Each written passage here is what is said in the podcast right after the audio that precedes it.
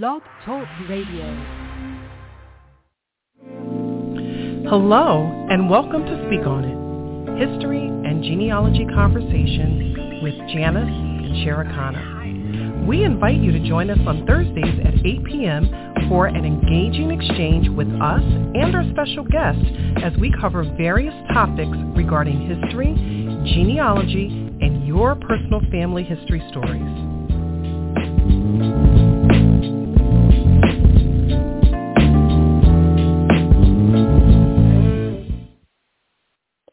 Hello, I'm Janice Gilliard. And I'm Cerekana Feliciano. Welcome to Speak On It, History and Genealogy Conversations with Janice and Cerekana. Thank you for joining us. And you can also find us on Facebook and Twitter. Today, we are joined by our guest, Rodney Sam.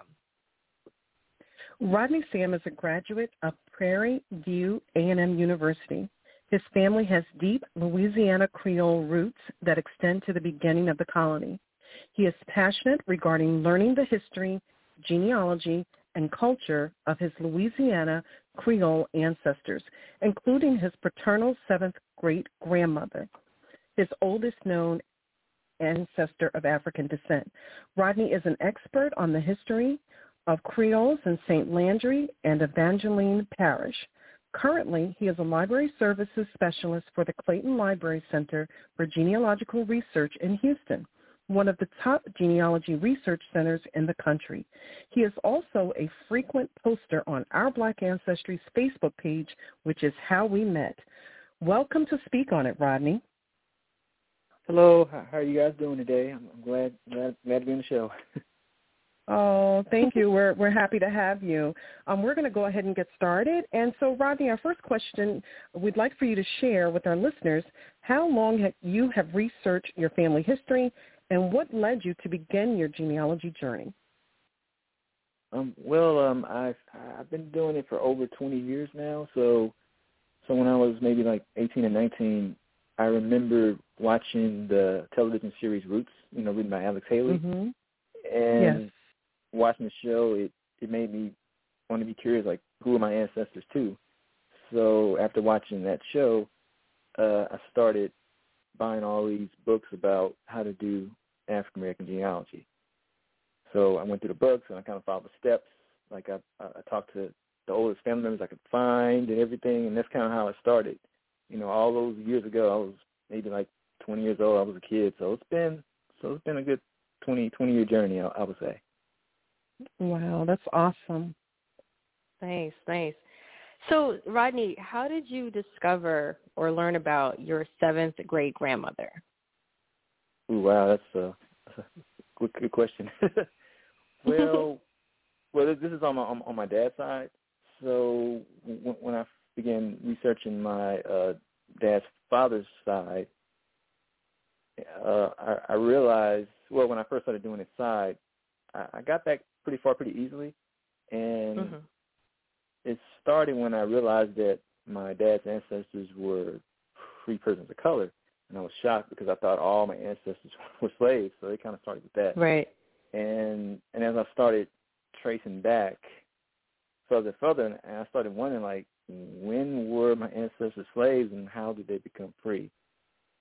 So that's kind of how how it started, and then when I kept going, I, I came across an ancestor who had this name Masse, you know, in, in the records, you know. So in every person, uh, and I started looking up every person named Masse out of curiosity, and they were all mm-hmm. like free free people in, in the records, and I, and I and I and then I eventually kept digging, and I realized all these people with the name were all connected. They all came from the same plantation of this earlier slave owner in the area that came to Louisiana in the 1740s, I guess. And I realized that there was a slave named Marie on there, She's from Africa, and I didn't know she was related to me at the time. It, it just it was only two years later that I realized she was related. When mm. DNA came in, I started getting DNA matches, and then I started like researching DNA matches, and then it's I kept finding all kind of records and stuff like that. It's just a, it was a long process. It, so you know, so I I realized that I was related to her when one the DNA matches, and then I started researching right. them and then I found a will that she made, that she named my ancestors one of her her kids. So so that kind of okay started. It's a, yeah, it's a it's a lot, you know. Yeah, so we'll definitely touch on the will. Um, but you know, you, you mentioned her name. You know, she's listed as Marie Senegal.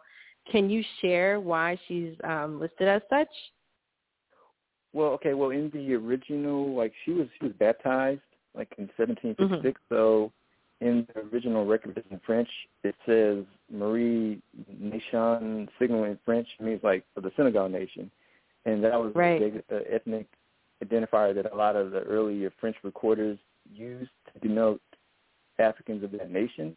So it's kind of vague on where Senegal it is, but usually it's that Senegal, Senegal-Gambian area because the mm-hmm. early uh, French they preferred slaves that was from that area who were Yolo, Fulani. So Senegal means she's from that that region. So I don't right. know okay. whether she was, you know, so that, that's kind of what it is. It means she's she's a of that of the ethnic ethnic group of the you know, that nation at least at that time. So that's exciting. Very very cool. During a previous conversation, Rodney, you noted that Catholic records are an excellent resource to research. Please explain why and some of the resources that can be helpful while conducting genealogy research, for example, baptismal records.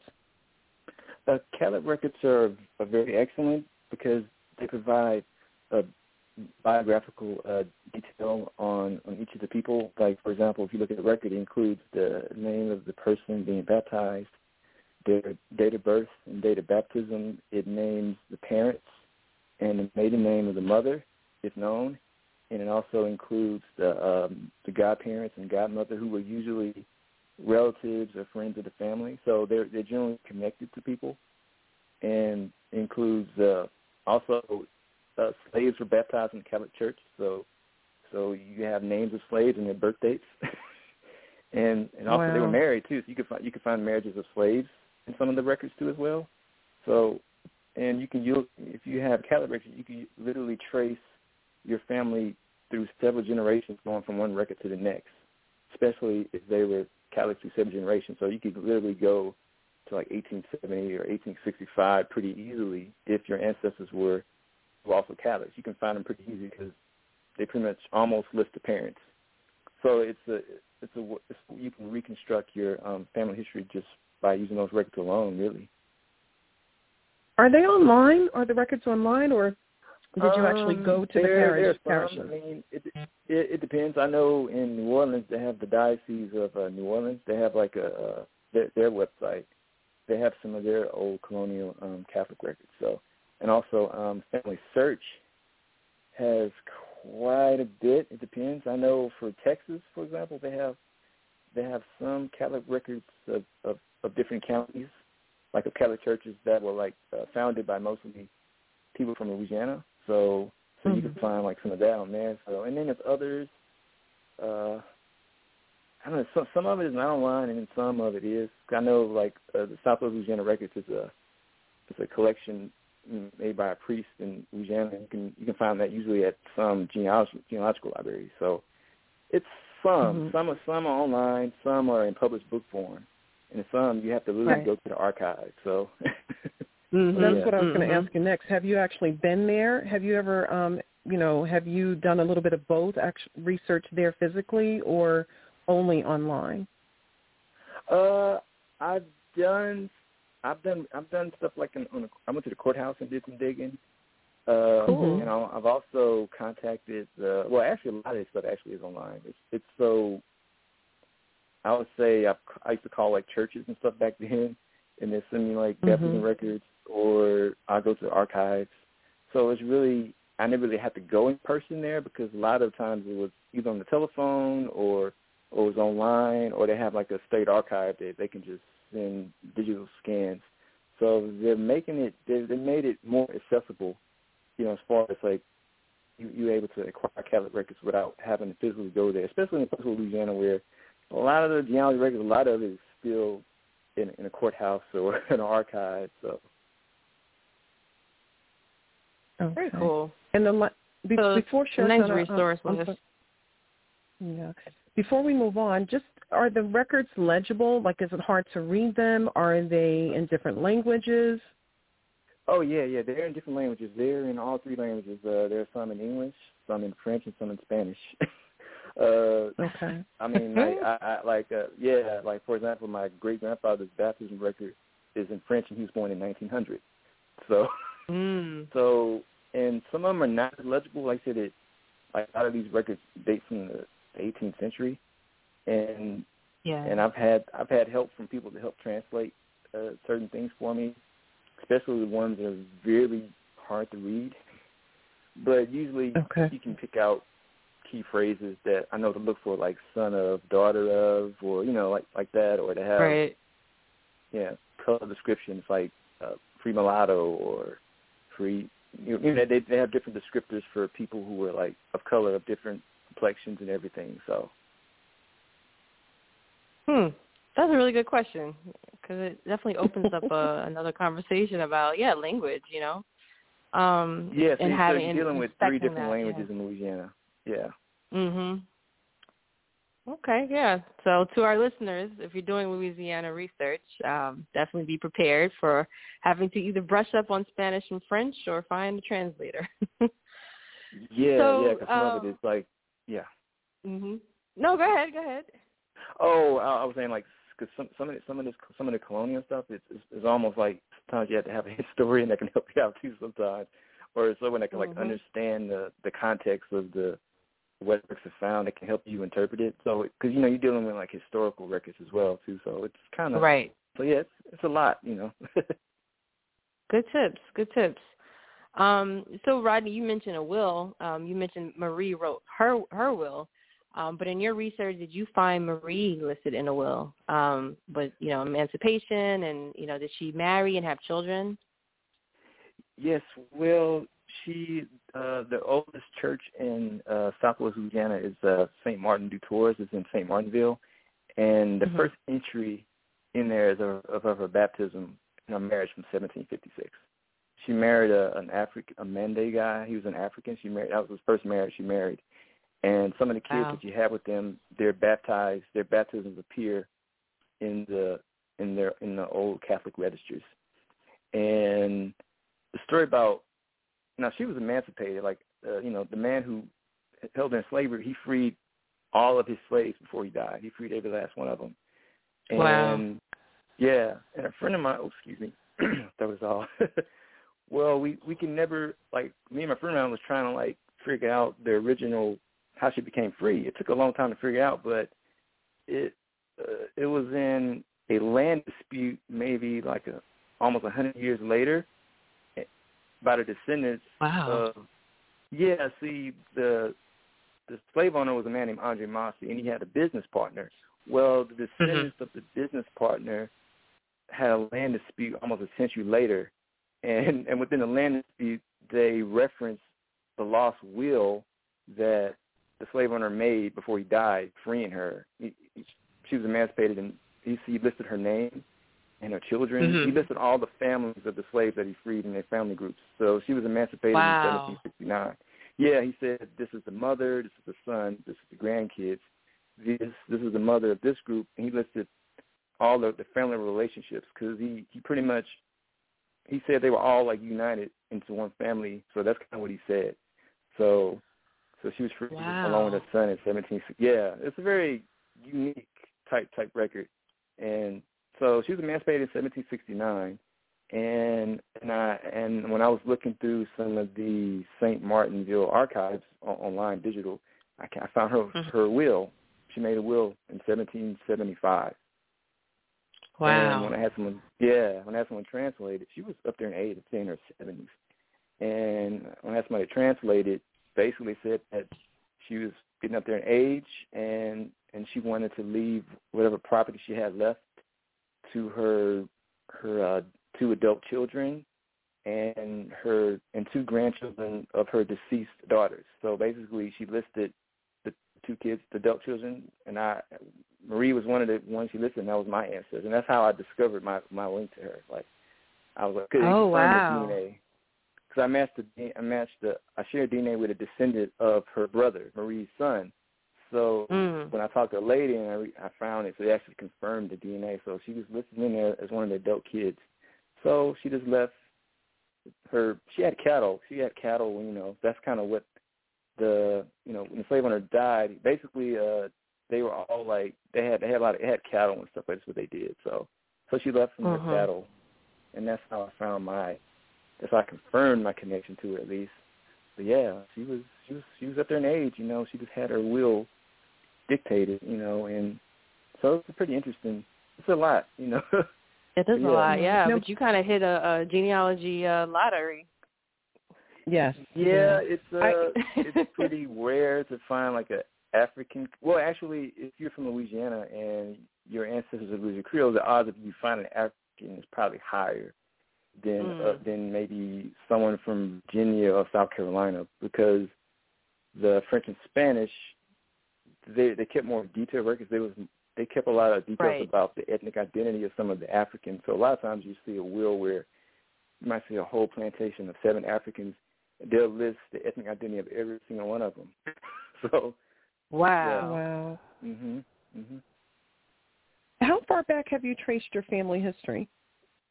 Uh, well, let me see. Marie, she was born in 1699, so she, she's probably the oldest, and so my ancestor, her her daughter, was born in like 1730. So I would say 18th century on some sides. Yeah, on on, on my dad's side, well into the 18th century. So.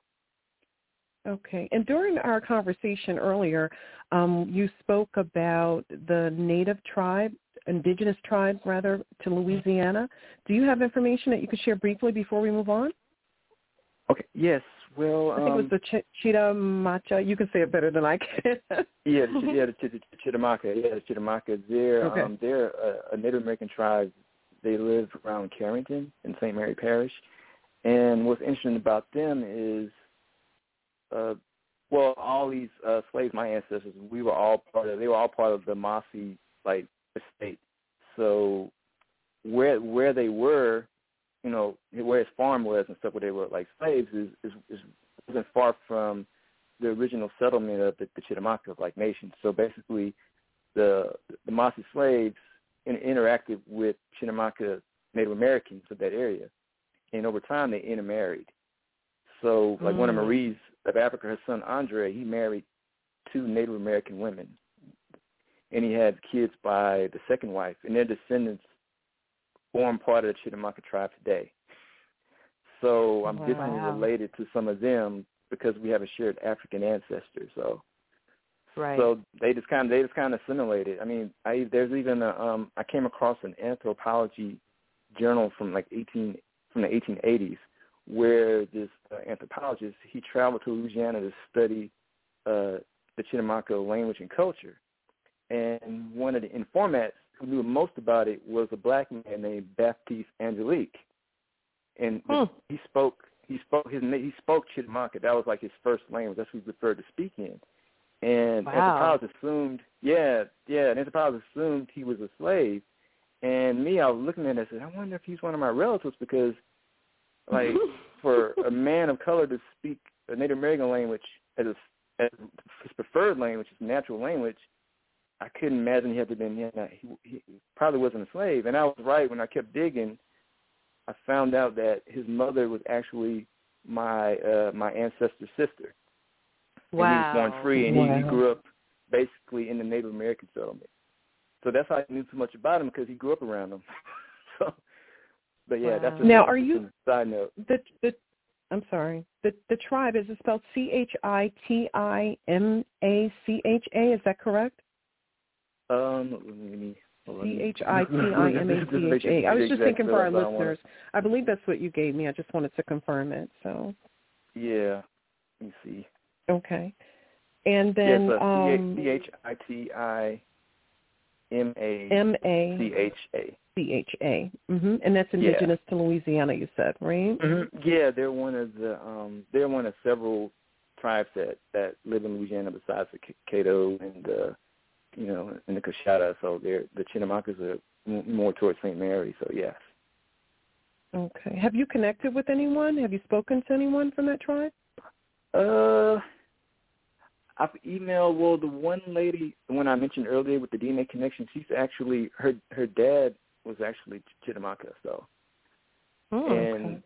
yeah, yeah. So, and I kind of helped her basically solve her brick wall.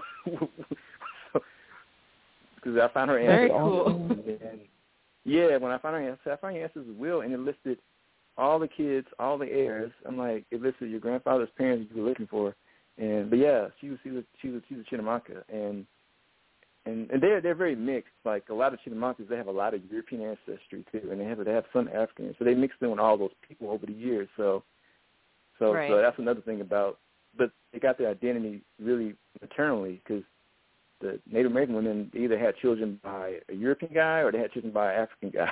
so and the Got it, right. basically became members of the tribe. So yeah.